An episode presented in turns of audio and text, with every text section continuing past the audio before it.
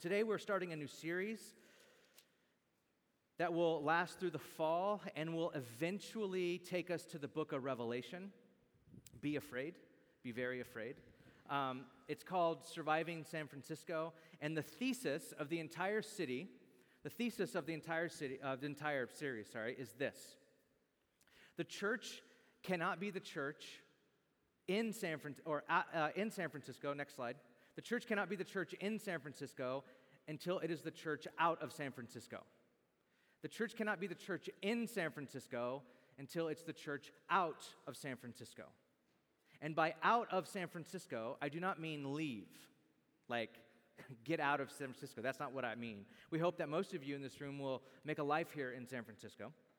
Because actually, you can take that out, that the word San Francisco out, and put in any other city in the world, and it would still be true. Or you can tidy, tidy it all up and say, the church cannot be the church in the world until it is the church out of the world.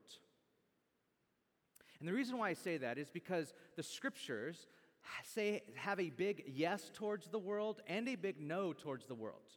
There's a yes and no posture towards the world or towards San Francisco or whatever city you'd want to put in there. Anything that you would place in there as a city or this world, we kind of call it culture today, but that's not really what the scriptures call it. Like the scriptures have a very good thing to say about the world and a very bad things to say about the world. Let me give you just a couple examples in the book we just finished, the book of John. Here's just a few. Here's a big yes towards the world. John 3:16, you might know it.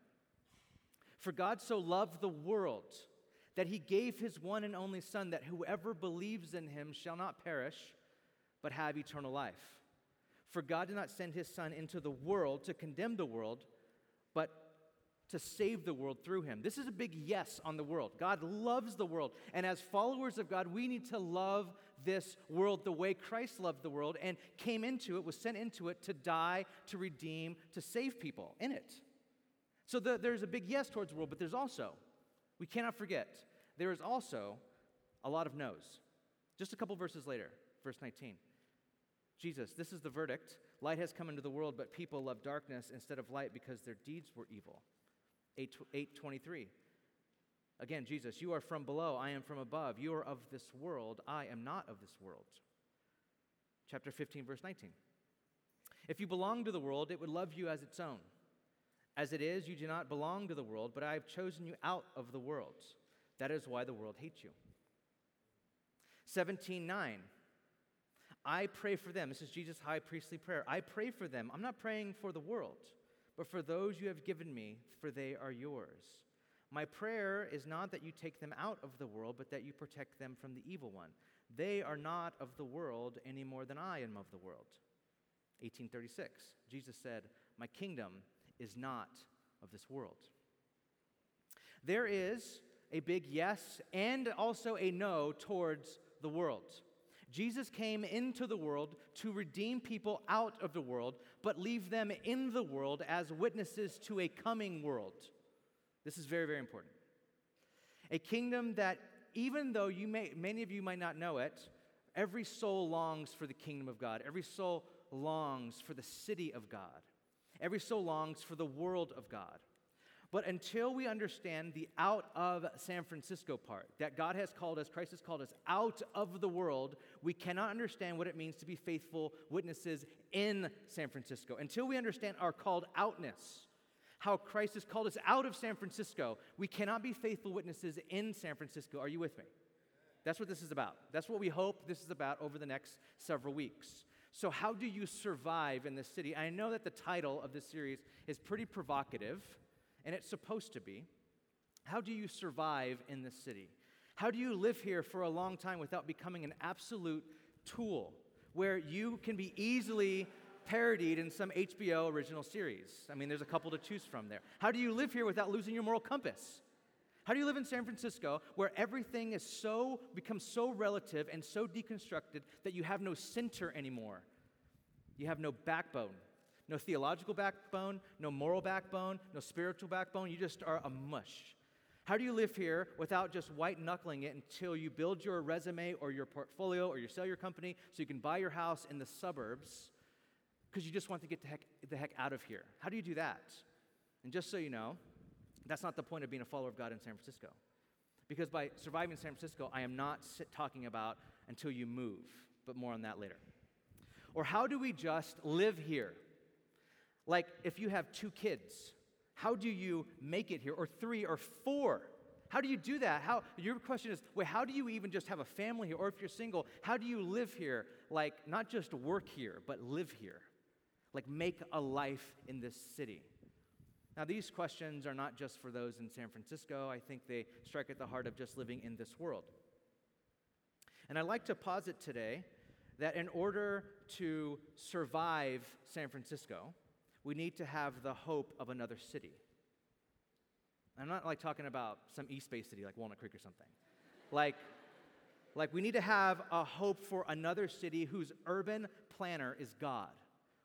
We need to have a hope for the city of God. To have a vision for this city, to be faithful in this city, we have to have a vision for the coming city. We have to know what the coming city is going to be like. We have to know how God rules the coming city. We have to have hope for it and dream about it and pray for it and talk to people about it. For us to have a faithful witness and a heavenly sort of hope in this city, we have to have a vision for the coming city. We have to have a heavenly hope. This is what the scriptures talk about. And a heavenly hope might not mean what you think it means. So, with that, Hebrews chapter 11. Let me start. I'm going to start at verse 1. Just going to read verse 1. It's not on the screen. I didn't put it there. But we're eventually going to get to verse 8. But let me just, just give you some context by reading verse 1. Now, faith is confidence in what we hope for and assurance about what we do not see. Verse 8 By faith, Abraham, when called to go to a place he would later receive as his inheritance, obeyed and went, even though he did not know where he was going. By faith, he made his home in the promised land like a stranger in a foreign country. He lived in tents, as did Isaac and Jacob, who were heirs with him of the same promise. For he was looking forward to the city with foundations, whose architect and builder is God. And by faith, even Sarah, who was just Sarah was Abraham's um, wife, who was past childbearing age, was unable to bear children because she considered him faithful who had made the promise. And so, from this one man, Abraham, and he as good as dead, best description ever, and he as good as dead, he was old, that's why, came descendants as numerous as the stars in the sky and as countless as the sand on the seashore. All these people were still living by faith when they died. They did not receive the things promised. They only saw them and welcomed them from a distance, admitting they were foreigners and strangers on earth. People who say such things show that they are looking for a country of their own. If they had been thinking of the country they had left, they would have had opportunity to return. Instead, they were longing for a better country, a heavenly one. Therefore, God is not ashamed to be called their God, for he has prepared a city for them. Let me pray. Isn't that great? Lord, I just pray over this scripture that you would give us a mind to understand it and a heart to grasp it, and then a life to like to live into it, Lord. Um, I always stand before this church uh, falling way short of what I preach. I think every preacher does to some extent, but this one is just way beyond this, and I pray you'd give us like supernatural strength to try to grasp at it, Lord. We pray together in Christ's name. Amen.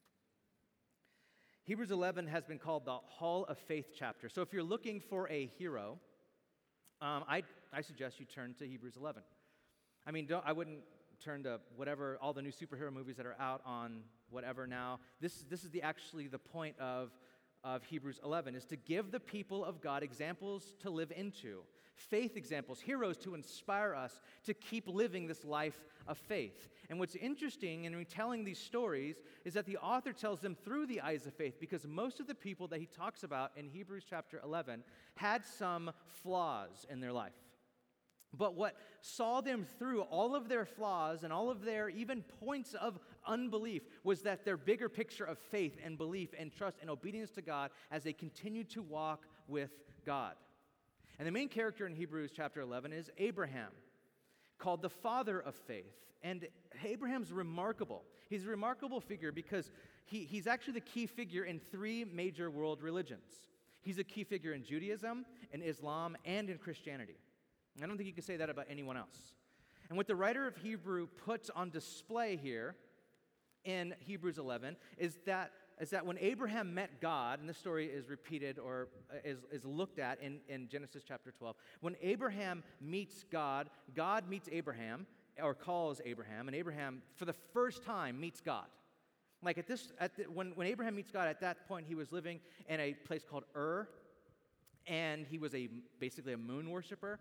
He didn't worship God. And then one day God showed up to Abraham and said, Hi, I'm God. Like the true God, the living God, the God of heavens and earth and everything created. I'm that God. And Abraham's like, Cool. Nice to meet you. And then God says, Okay, this is the first thing I want you to do. I want you to leave. I want you to leave your security. I want to leave your family. I want to leave your inheritance. Leave everything and follow me. Now, I've, I've, I, like to, I, I like to ruminate on this story a lot in my own head. I've often let my mind imagine what that was like. Like, was it an audible voice like Abraham, or Abram is his original name, but anyway, Abraham, hi, God, here. And is it a loud, booming voice? Was it like this thing that moved in his heart? Was it in his mind? How did he interact with God? It, the text doesn't say, it just says that he was, it, one day God's like, Abraham, this is, I'm God. Would you do something? And Abraham's like, What? Leave everything. Well, who are you? I'm God. Well, how do I know that? You don't. How do I how do I know I can trust you? You can't. How are you going to prove your track record? I won't. I want, but I want you to leave your home, your family, your security. I want you to leave everything. Where? I'm not going to tell you right now. And Abraham said, Okay. And he's the example of a life of faith. Abraham says, Okay. I will follow you. Abraham was told by God to leave everything, and then God told Abraham, and I will bless you. Leave everything, and I will bless you. And what makes Abraham so remarkable is that at this point in the story, Abraham knows nothing about who God is. He, he doesn't know about his character, he has no knowledge of his track record, he has done nothing to prove himself to Abraham. And what did Abraham have to go on? He had to go on, go. Trust me. I'll give you land, I will give you a son, and I won't prove to you how, but I will. Just leave. Now, if you are OCD or type A in here, this is where you start to inserting, uh, I'm going to need a little bit more details here, God. Like when this stuff happens, you're like, okay, that's so good. Okay, I'm to go, I'm to go. But I need a little bit more details. Like, where am I going? Can you tell me at least where I'm going? And God doesn't tell him where he's going. He says, Go, and I'll show you on the way. This is actually the phrase that's repeated over and over again in the life of Abraham Go, and I will show you. Go, and I will show you. Once you take this step of faith, I'm going to complete it. I'm going to fill in the gaps, but you have to start moving forward. Go, and I will show you. This is the clearest definition of faith. Abraham was told, Leave your home. Where do I go? What did God say? Go, and I will show you. I'm going to give you a son. How are you going to give me a son, God? Go, and I will show you. I want you to sacrifice your son. Why, God? Go, and I will show you. Over and over and over again, this, is, this was Abraham's life. And what makes him a hero in the faith is that he kept on saying, Yes, God, I will follow you. I don't have all the things filled in. I mean, there was a little hiccup with the son thing, but that, they got beyond that eventually. I will go. And they, he obeyed, and he kept on obeying, kept on. And so it says this in Hebrews, retelling the story, Hebrews 11 8. It says this, it's on the screen. By faith, when Abraham, by faith, Abraham, when called to go to, the, to a place he would later receive as inheritance. I want you to go to a place that I'm going to give you as an inheritance later on, and you don't even know the place you're going. It says, He obeyed and went, obeyed and went, even though, even though he did not know where he was going. This is like, this is, uh, these are heroes of the faith right here. He hears God. He don't know wh- where he's going. He hears the, hears the promises of God, and then he keeps moving forward. And he keeps walking by faith and not by sight. He keeps hoping for the things that God promised. And then it says that he died, even though he never received it, but he died in faith. He didn't at the end of his life say, God never, never gave me what I wanted. He died going, I know that somehow God will reconcile this thing. There are things that God has told you, and you might die still wanting them. And somehow you might think that's unfair. That's a lie. That is not the life of faith. The life of faith is that somehow, some way, God will make keep his promises. Somehow, some way, God will redeem this thing. Somehow, some way, God will figure out a way to flip this upside down and show me his plan, his will. He'll show somehow, even if I die trying to grab it. This is the life of faith. And this is, for the people of God, there's no substitute for trust and obedience. There just isn't. In your life, there's no substitute for trust and obedience. And I would say most times obedience to God takes a ton of trust in God.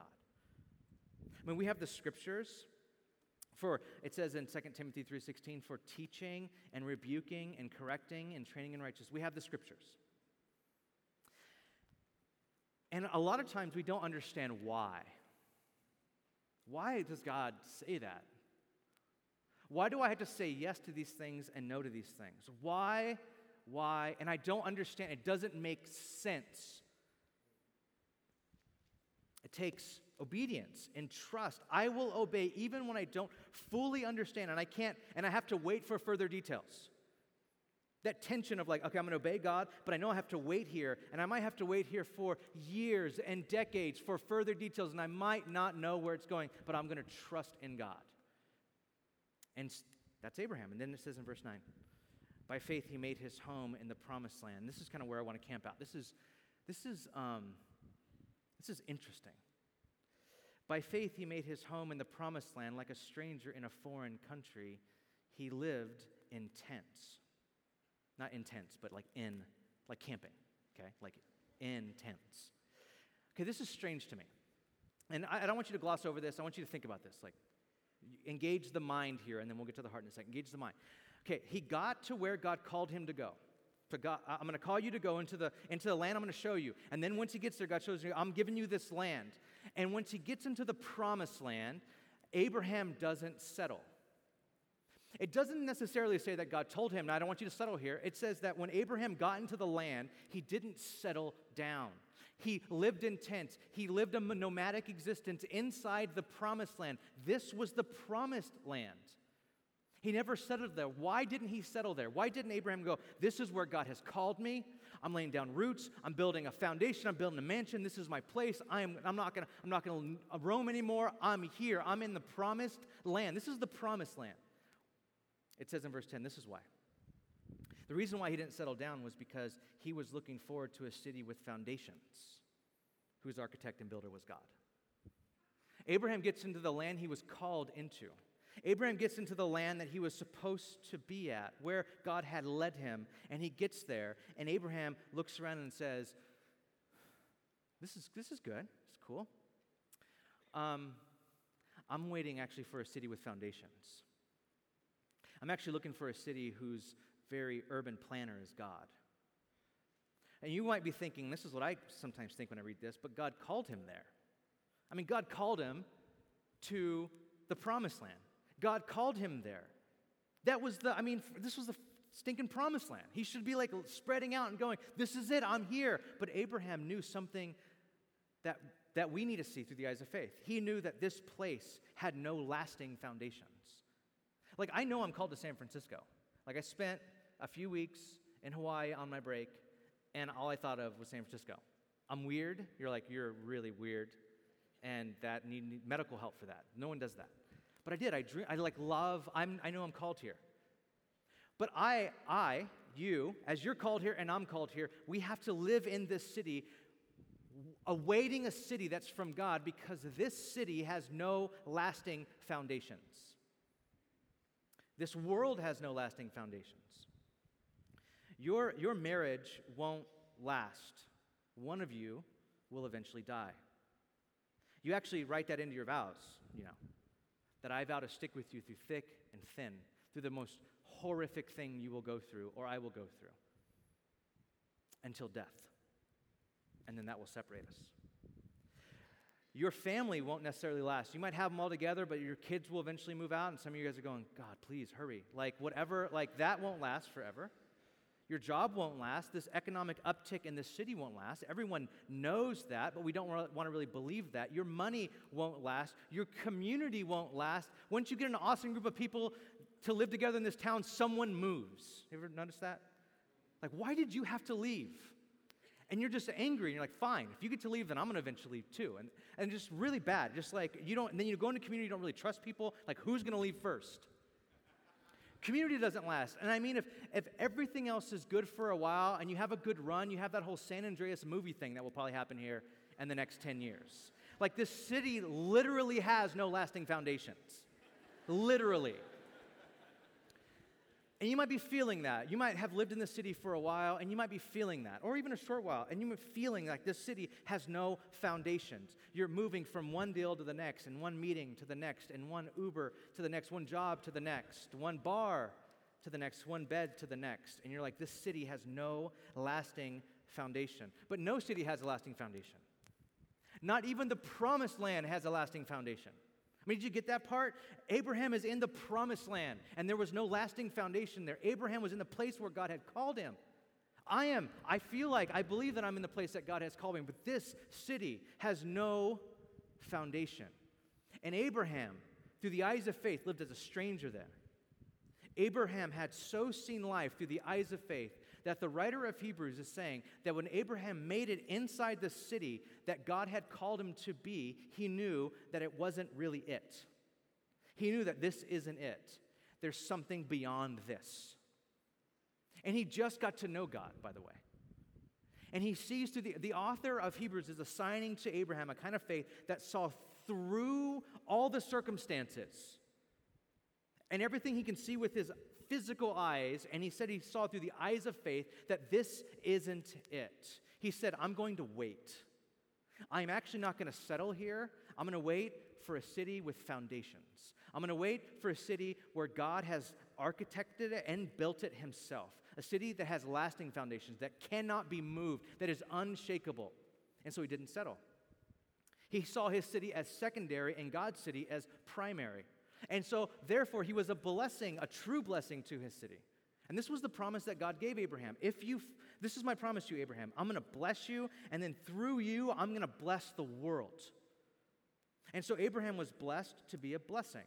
And that only truly really happened because, the writer of Hebrews says, he had this eye of faith unto a heavenly city. Then the writer of Hebrews says that Abraham, what he was truly after was a better country.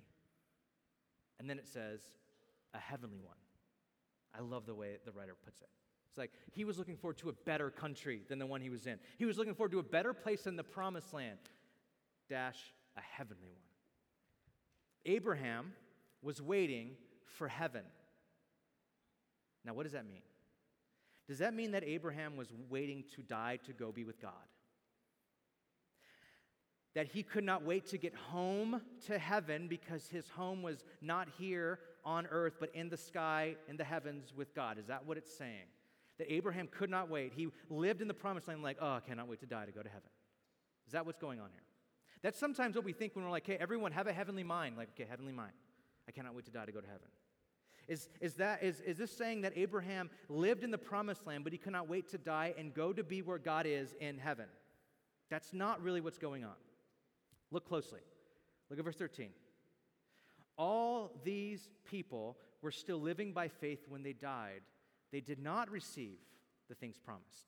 They did not receive the things promised. Only they only saw them and welcomed them from a distance, admitting that they were foreigners and strangers on earth. Now, as you study the scriptures, it's very important to ask a text what are you saying and what are you not saying? Let me just break this down for you. It's, it, we have to understand what this is not saying. This is not saying that when they died, they received everything that were, they were waiting for on earth by dying and going to heaven. Do you notice how it doesn't say that? It doesn't say they were waiting for a heavenly city, eh, city and then when they died, they got everything they wanted. It doesn't say that. If that were the point of this encouragement, then the writer would have asserted that with their death, their sojourning was completed. With their death, their goal was attained. He doesn't say that. It would have said something like this All these people were still living by faith when they died, but after they died, they got everything that they always wanted and were promised. It doesn't say that, though. It actually says the opposite. It says they died and they did not receive the things promised. He actually even makes this point even stronger at the end of the chapter in verse 39. He says, These were all commended for their faith, yet none of them received what had been promised. So I guess my point here is this listen. This is what it means for Abraham. What it's saying is that Abraham, who lived by faith, looked forward to a better country, a heavenly one. That does not mean that he stayed detached from this world and just waited to die to be with God in heaven. That's not what it means. And I guess my other point is that what it means to have a heavenly hope does not mean that we don't engage with this city and wait until we die to go to heaven. So the question is how do we have a heavenly hope then? How do we live in this city and have a heavenly hope without saying, okay, one day we're going to fly in the sky and be with God and leave this wretched world behind? How do we have a heavenly hope without having that part of a heavenly hope? Because that's not what Abraham had. How do we do it? How do we live a life of faith? Now, right here, it would be really important for me to define what heaven is. So let me try to define for you what heaven is. Heaven is God's space where everything bends to God's will, where the atmosphere and the air and the gravity of heaven is the will of God. As followers of Jesus, we are citizens of that better country now. Today, Paul writes in Philippians 3:20, our citizenship is in heaven. Or as he puts it in Ephesians 2:6, God has seated us, the followers of Jesus, in the heavenly realm in Christ Jesus. Meaning, I can no longer really say that my hometown is Bakersfield or that I'm from Bakersfield. The true reality is that my hometown is heaven and I'm from heaven. And our desire as the people of God is for that space, for heaven, God's space, to be where we live full time. Now, because we are citizens of that space today, right now, but do not reside there full time, we live in tension. We live in angst and longing, even suffering. Paul explains this in Philippians 1 where he's like, Oh my gosh, I have this longing to be with God and go and be with God, but I know I'm called here on earth, and there's this longing because he wants heaven and earth to come together. He longs for the appearing of God. This is what he says in his very last letter he writes to Timothy. He's like, I am going to be where there's a crown waited for me, and for everyone who's longed for God's appearing. He wants this, this thing to be resolved, heaven and earth to come together. He wants that to happen because he doesn't live where he's a resident full time. He wants to be a resident there, but he's not. Therefore, we live pilgrim lives. We live lives of sojourners, moving forward until we reach home. Home where God is, where death is a memory and tears are no more. We often translate that to mean escapism, though, and non engagement when the reality of that storyline is best understood with one more layer of truth. And here it is You are right now where you were literally created to be, and where you were literally created for, and where you will eventually spend eternity Earth. Your future is Earth. And your future is in a body, a renewed body on a renewed earth. Or at least you're like, maybe our home base is Earth, and then after that, I don't really know what happens. But what, so, what this means is this we long for heaven, God's space, but we long for heaven to come here. The Spirit and the bride say, Come. In Acts 2, when Jesus ascends to heaven and the disciples are standing around looking up into the heavens, and they're just looking because Jesus went to heaven and got sucked away in a cloud, and they're looking there, and they're standing there looking, and they're looking so long that an angel has to show up to move them along. Like, hey, guys, what are you guys doing? And he says, Why do you stand looking into the sky? Jesus, who has been taken from you to heaven, will come back in the same way you have seen him go into heaven. Meaning, Jesus is coming back, and heaven is coming with him. Heaven will be here because God will be here, and that will be called the new heavens and the new earth. And we long for that day. We long for that day because in that day everything will be made right and everything will be renewed. And we live in tension because that day is not fully here yet. And what Abraham is commended for is that he saw that reality through the eyes of faith. He saw what wouldn't be unpacked until Isaiah's vision in Isaiah 65 and Revelation 21 and 22. He saw what the writer of Hebrews is, is I think is saying is that Abraham saw through the eyes of faith would not, would not be revealed until a long time later in Isaiah that heaven and earth would come together. And he was longing for the consummation of all things. He was waiting for the consummation of redemption to appear. And so when he got in the promised land, he's like, This isn't it. This is not it.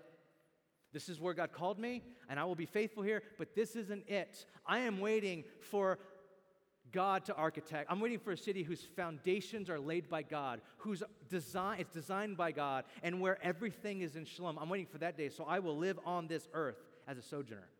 I will not lay down roots. I will wait for a city. And I will wait on God to do that. And I will wait for God here. And this is what this is why he's commended. He moved into the promised land where God had called him to live, and he lived there knowing that it wasn't his true home that he was waiting for the consummation of the redemption of God to appear, for God to restore everything, for God to renew everything, to bless the whole world, because that's what God told him would happen. That through Abraham, the whole world would be blessed. And Abraham lived unsettled until that happened. And guess what? It never happened.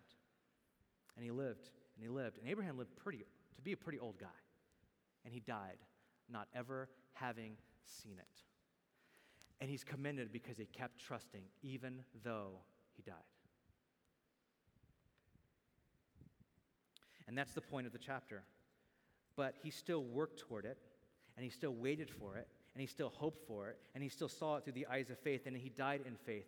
And he lived here on this old earth, realizing that there are no true foundations until God builds true foundations here. And he had hope that God will build true foundations here. Heaven and earth will be re- reunited for those who have faith in Jesus. You and I will be there to witness it. So, what we do by faith is orient our lives toward the city that is to come. We orient our lives towards the city that is to come. Tell people about the city that is to come. Dream about the city that is to come. Work towards the city that is to come, and we work toward it today. Lives of faith are defined by obedience and defined by sacrifice and hope that God will make this city new. And not just this city, but the whole world. And what we do is we confess, and this is what Abraham did. He confessed that he was a sojourner. He confessed that this is not my home. He confessed it. In the sense that this, the world the way it is, is not, is not it. And what we have to do, guys, is start, is start confessing this we have to confess that we are foreigners in this town. That we wear that, that we own that, that we are foreigners in San Francisco. We are foreigners who live here, who pay taxes here, who work towards shalom here, who are stingy with our sex but generous with our money here, who tell people about Jesus here. And if they say that we're strange, we tell them, well, it's because we're not really from here. That's the point. They're strange sojourners. They don't like, they, they live here, but they don't like put all their hope here. And they work towards this place, but they work towards it in this detached way where their, their like thing that they're doing isn't everything. The, everything thing is the kingdom of God. That's everything to them. And they love it and they hope for it and they pray for it and they talk about it and they witness, they witness that I am a citizen of a coming city that will be here and it'll be renewed city, and a renewed city. And I see it, and I'm working toward it, and I'm praying for that. All the power and all authority to live this life oriented towards the city to come is only done by Jesus. Jesus, who wept over his own city and said, If you knew this day what would bring your peace, and then made his way into that city to be condemned and then crucified outside the city gates. You see, Jesus died to redeem a people out of this city, to free us of all the things we think we need, but actually end up enslaving us, only to send us back into the city by the power of his Spirit to bear witness of a city that is to come, and to bear witness like Christ bore witness.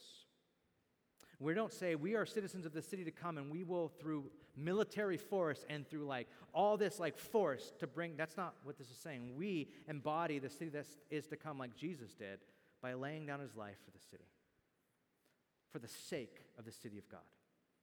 And then it says at the end, therefore, God is not ashamed to be called their God, for he has prepared a city for them.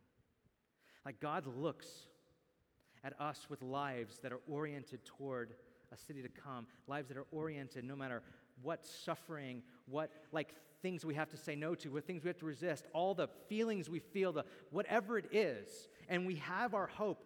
What, what we have for us is a God that says, I'm not ashamed to be called their God. They're mine and I'm theirs. And I'm not ashamed of that. I've prepared a city for them. And it's going to blow their minds and they're living into it now.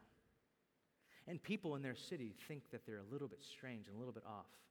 If we're anything, church, if we're anything, we have to be a taste of what that kingdom will be like.